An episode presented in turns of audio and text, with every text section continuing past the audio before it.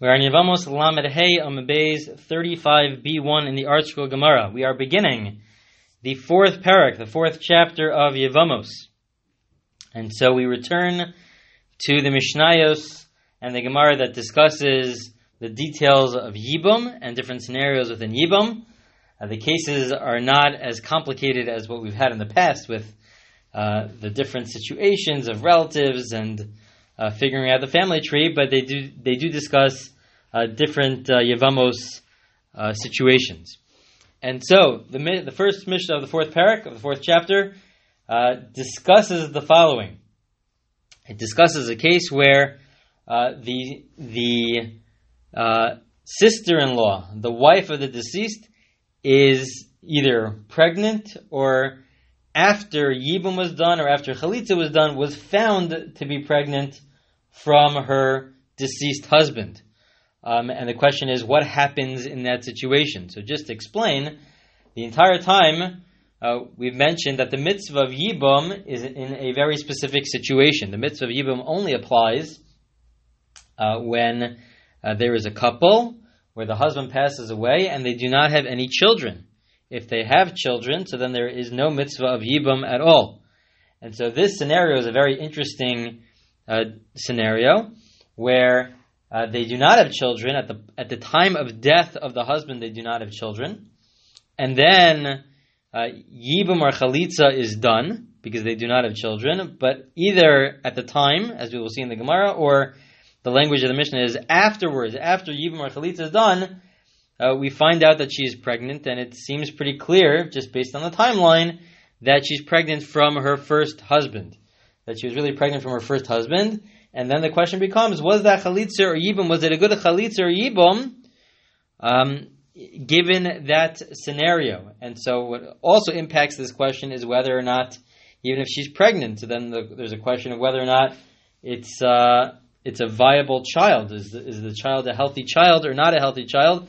What happens if the miscarriage, um, or even if the baby is born, but there's uh, certain health issues with the baby, where the baby will not be able to survive. Um, so then, what happens in those different situations if the baby is not able to survive, or if it's a miscarriage? So then it's it's as if she didn't have children. She didn't have children in the end, um, and so then was the chalitza or yibum that was done at the time of the pregnancy? Does that work or does that not work? That essentially is the question of our Mishnah. So the Mishnah says as follows: So case number one is chalitza. We will first the, the first half of the Mishnah discusses chalitza. Uh, what, what happens when chalitza was done when she was found to be pregnant after before she was found to be pregnant, um, and then the next part of the Mishnah will discuss what happens if yibam is done, and then the Gemara will analyze this further. But the Mishnah says, So a regular situation at first is where the husband passes away without any children, and then they do chalitza. But after they do chalitza, they find out that she is pregnant from uh, from her first husband, and she gives birth. Bisman shel kayama. If the child is able to survive, if it's a viable child, what does it mean that it's a viable child? Uh, so there's actually um, a discussion about what it, what exactly would mean that it's a viable child. Now, one of the commentators, Ritva, explains either means that the, ch- the baby has lived for 30 days, once the baby lives for 30 days, so then it's a viable child. Or it is a full term baby. As long as it's a full term baby, uh, so then we could assume that it's viewed halachically as a child that is that is a baby that is born that is healthy. Or even if it's not a full term baby, there's opinions that say that as long as the, as long as the doctors say that there are signs of it being uh, as healthy as a full term baby, uh, so then that would also count as a baby who is healthy. And so as long as the baby is healthy, so she gave birth to a baby who is healthy, now it's halachically viewed as though this baby uh, is a healthy baby. So now she has a child from her first marriage, and these different opinions as to how halacha defines what does it mean to have a healthy baby, whether it's the fact that the baby lives for 30 days or that it's a full term baby, that has implications not just with regards to this uh, to this area of halacha, but it really has implications with regards to other areas of law as well. A very interesting discussion about what does it mean that a baby is halachically viewed as a baby if it will, unfortunately, let's say the baby passes away shortly after birth. So, what does it mean? What's the status of the baby beforehand? Uh, is it viewed as a, as, a, as a healthy baby, and that has ramifications in other areas of law as well. But in this, in this halacha, uh, we say that as long as the child is shel kayama, is healthy and a viable child, so then, really, it's like no chalitza was necessary. She has a child from the first marriage. So we say the law is hu mutar b'krovaseh, v'hi mutar b'krovav, v'lo pasal uh, Basically, if chalitza in general is done, in a case where chalitza should be done, uh, so in general we say after chalitza is done, so then he, the brother-in-law, is uh, prohibited to. It's as if there was some sort of connection. There was a connection there. There was a zika. There was a connection. So it's as if he had a connection and then got rid of that connection. And so he, in general, would he would become prohibited to her family, and she would become prohibited to his family. Uh, but in this scenario, they're both permitted to each other's families because nothing took place. Halachically, nothing took place because she really already had a child. The chalitza was un, was was unnecessary. It didn't have any halachic significance. In addition to that, uh, it's not viewed a chalitza in general is viewed as on a, at least on a rabbinic level. It's like some form of a divorce. So it doesn't even have that aspect as well, and she does not become uh, pasla min kuhuna. She does not become disqualified. Somebody who is divorced cannot marry a Kohen. She does not become disqualified from marrying a Kohen. She would be allowed to marry a Kohen. And so that's what the Mishnah says in a case where the child uh, is a healthy child. Uh, so basically, these these various ramifications uh, they do they do not apply um, with regards to chalitza. Now, uh, just a heads up with regards to what will be discussed in the Gemara. The Gemara will say, okay, fine, none of these laws apply. We don't view it as though uh, chalitza took place. Uh, we'll see this. In, sorry, that's in the next next part of the Mishnah. Let's first read the next part of the Mishnah. Let's say uh, the child does not, unfortunately, does not uh, survive. Either it's a miscarriage, or even if the baby's born, but there are um, there are serious health concerns and the baby doesn't survive, let's say for 30 days. So then it's as if she didn't have a child, halachically, uh, a healthy child. And who also And the chalitza then, even though the chalitza was done while she was pregnant, now the Mishnah says that the chalitza was a good enough chalitza to say that uh, they cannot marry each other's relatives, and that she's not, on a rabbinic level, she's not allowed to marry a Kohen. It's like she was a divorcee, and she's not allowed to uh, marry a Kohen. This is where the Gemara comes and comments and says uh, there's, a, there's a dispute whether or not she requires chalitza again, even though chalitza had these ramifications, these other ramifications, uh, but do we require chalitza again? Was it really a good chalitza or not at the time of pregnancy, where we don't know whether or not the child is a healthy child or not? Do we require chalitza? So that will be discussed in the Gemara. And now, switching from chalitza now to yibum. So let's say, right, the, in the beginning it's a normal case. The husband passes away without any children, and instead of doing chalitza, the Mishnah now discusses they do yibum. The sister-in-law and the brother-in-law they do yibum, and then afterwards they find out that she was really pregnant from her first husband. Uh, so the Mishnah says, "Hakonis is evimta v'nintes muberes v'yalda." So let's say they do yibum, and then she then we find out that she's pregnant and she has a child.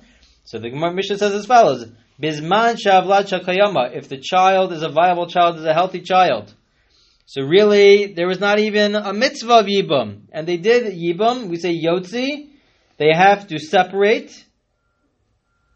They they would have to separate. We do not require a divorce document because it's not even viewed as they were married to begin with because the Yibam didn't count. There was no concept of Yibam. That she already had a child from the first marriage, so it does not even require a divorce document, but they would have to separate the Chayav and Bekorban, and they have to bring an offering.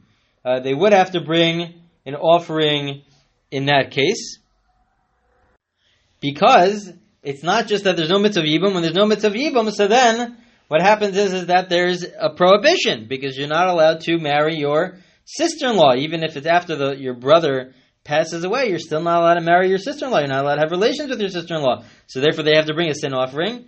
And v'im ein vlad kayama, but let's say uh, the uh, the baby is unfortunately either there was a miscarriage or the baby's not healthy and died within 30 days. So then it's halachically viewed as though they did not, the first couple did not have a child from the, her first husband. So then the yibum yikayim, they can, he can stay as his wife he's allowed to, they're allowed to stay married, they did Yibam, they're allowed to stay married, and they're allowed to stay uh, together. So here too, the same discussion that applies by chalitza applies here. In a scenario where really there is an obligation to, in the end of the day, there's an obligation to do yibum or chalitza because the child was not healthy. So just like by chalitza, there's a discussion: Do we require chalitza again? Okay, chalitza has certain halachic ramifications uh, because it was done, but was it really a full-fledged chalitza? Does, did that chalitza really work? Do we require chalitza again? So here too, if they did yibum while she was pregnant, they find out afterwards that she was really pregnant, and the child is, ends up being a miscarriage, or, she, or, the child is not healthy.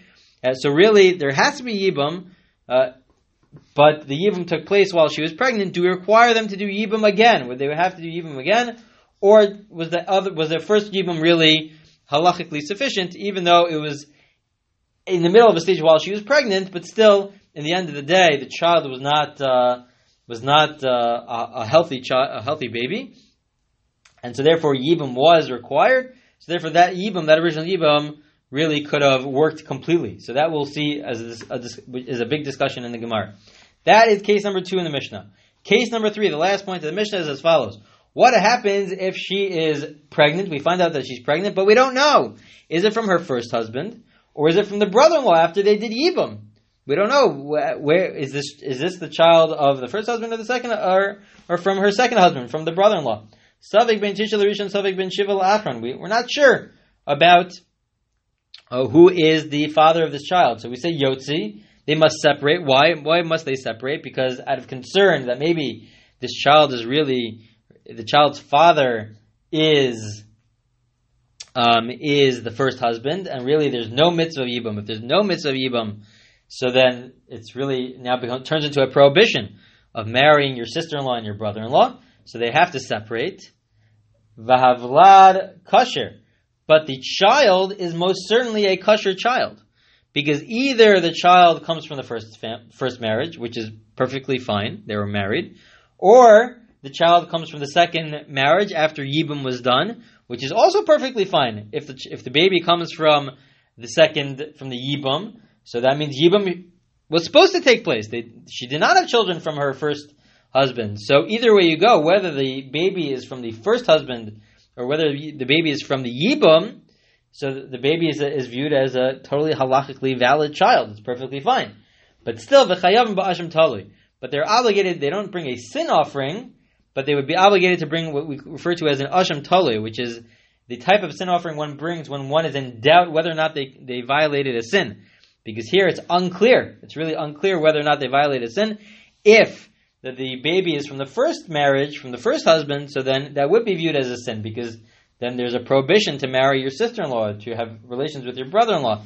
So that would be a prohibition, uh, but we just don't know. We don't know if this baby comes from the first husband or from the uh, second from the Yibum, from the second husband, from the brother-in-law. That is the Mishnah. So again, the Mishnah discussed three cases.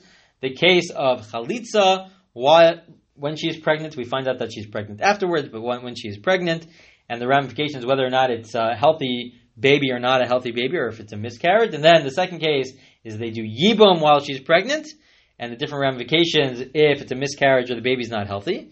And then the third case is that they did Yibum, but we don't know whether or not the baby comes from the original marriage or comes from the Yibum marriage and the ramifications with regards to that. So let's see the beginning of the Gemara of, uh, of the Gemara here. So the Gemara says as follows, Itmar, it was stated, vihipila. So let's say we have a very similar case to our Mishnah. In this case, it happens to be that we know that she's already pregnant, and she's already pregnant, and they do chalitza the brother-in-law does chalitza with the sister-in-law.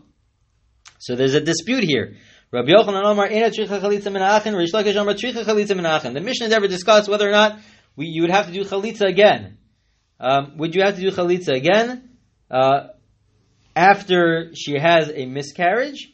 Uh, would we would we require chalitza again? We certainly would say that some of the other halachic aspects of it, the fact that they're forbidden to each other's relatives and that she cannot marry a kohen, that could be because it, it, looks like it was a regular chalitza, but in fact it wasn't a regular chalitza, and we would require chalitza. Would we require chalitza again or not? That is a dispute. Rabbi Yochanan says we do not require chalitza again. The chalitza at the time of the pregnancy is a valid. Rish Lakish would say no, we do require chalitza again.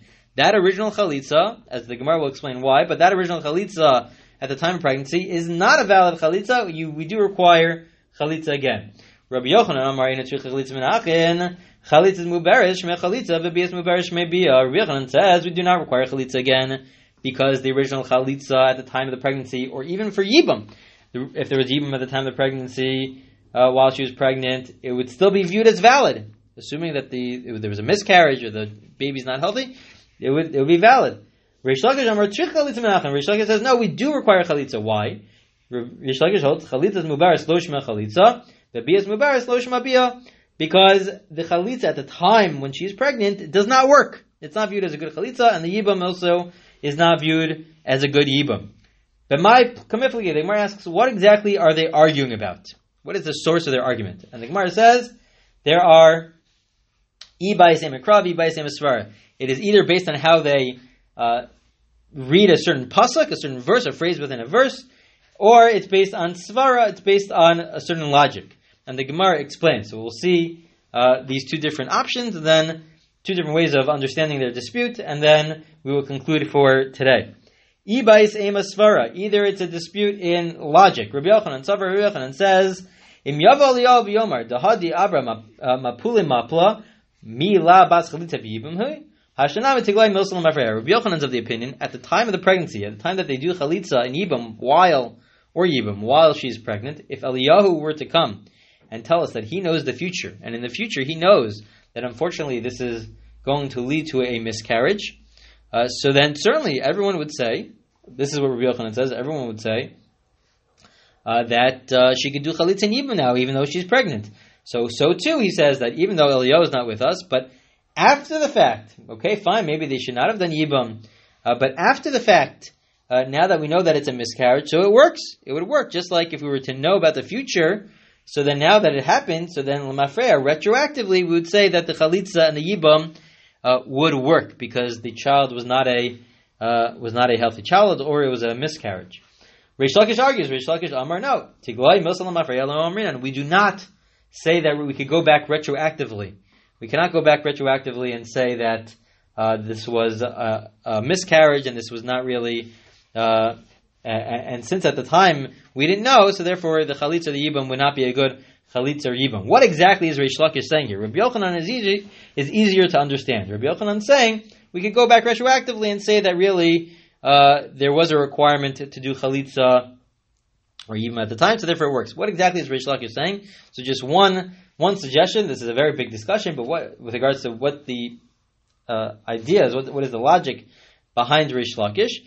Uh, one idea could be that since at the time she was pregnant, uh, so even though there's, let's say, a miscarriage afterwards, but at the time of pregnancy, that is still viewed as uh, as whether it's a it's, I don't know if it's a, a halachic child, but it's a fetus, and so at that time, at that very moment, it is a fetus, and it is a continuation of the first marriage, and so that entire time is not even it's not viewed even though she has a miscarriage later on but that doesn't reveal anything about what at the time of the pregnancy the entire time of the pregnancy it was a, a, a living being. That's a, a, a some a, a, living entity that is a, a, result of the first marriage. And so therefore there is no mitzvah of yibam whatsoever at that time. It's not that we could say retroactively. There is no retroactively. It, there was a change which occurred after the miscarriage okay. So now the the baby is no longer alive, the fetus is no longer alive, and so now there's no continuation of the first marriage, so now we require yibam or chalitza. But at the time of the pregnancy, this shows that there was something there, that there was a fetus there, which is sufficient, which is enough to have be viewed as a continuation of the first marriage, and so therefore chalitza or yibam taking place at the time of pregnancy is meaningless because there's no zika, there's no there's no option for yibam or chalitza. There's already uh, a, a continuation of the first marriage that exists at that time. After the miscarriage, okay, so now there's no longer a continuation, so now you should do Yibam or Chalitza. That is if it's based on logic. The Gemara just concludes and says, or it could be based on how they read a certain verse. Rabbi Yochanan Savar ben Einlo, Amar Achmana v'halesle. The pasuk, the verse says ben Einlo, that he has no child. So it says as long as he has no child, so then uh, then then we say that uh, that Yibam Chalitza could occur even if it's uh, going back retroactively. Rish Lakish, however, Rish Lakish argues and says, no, ben ein lo ein alav.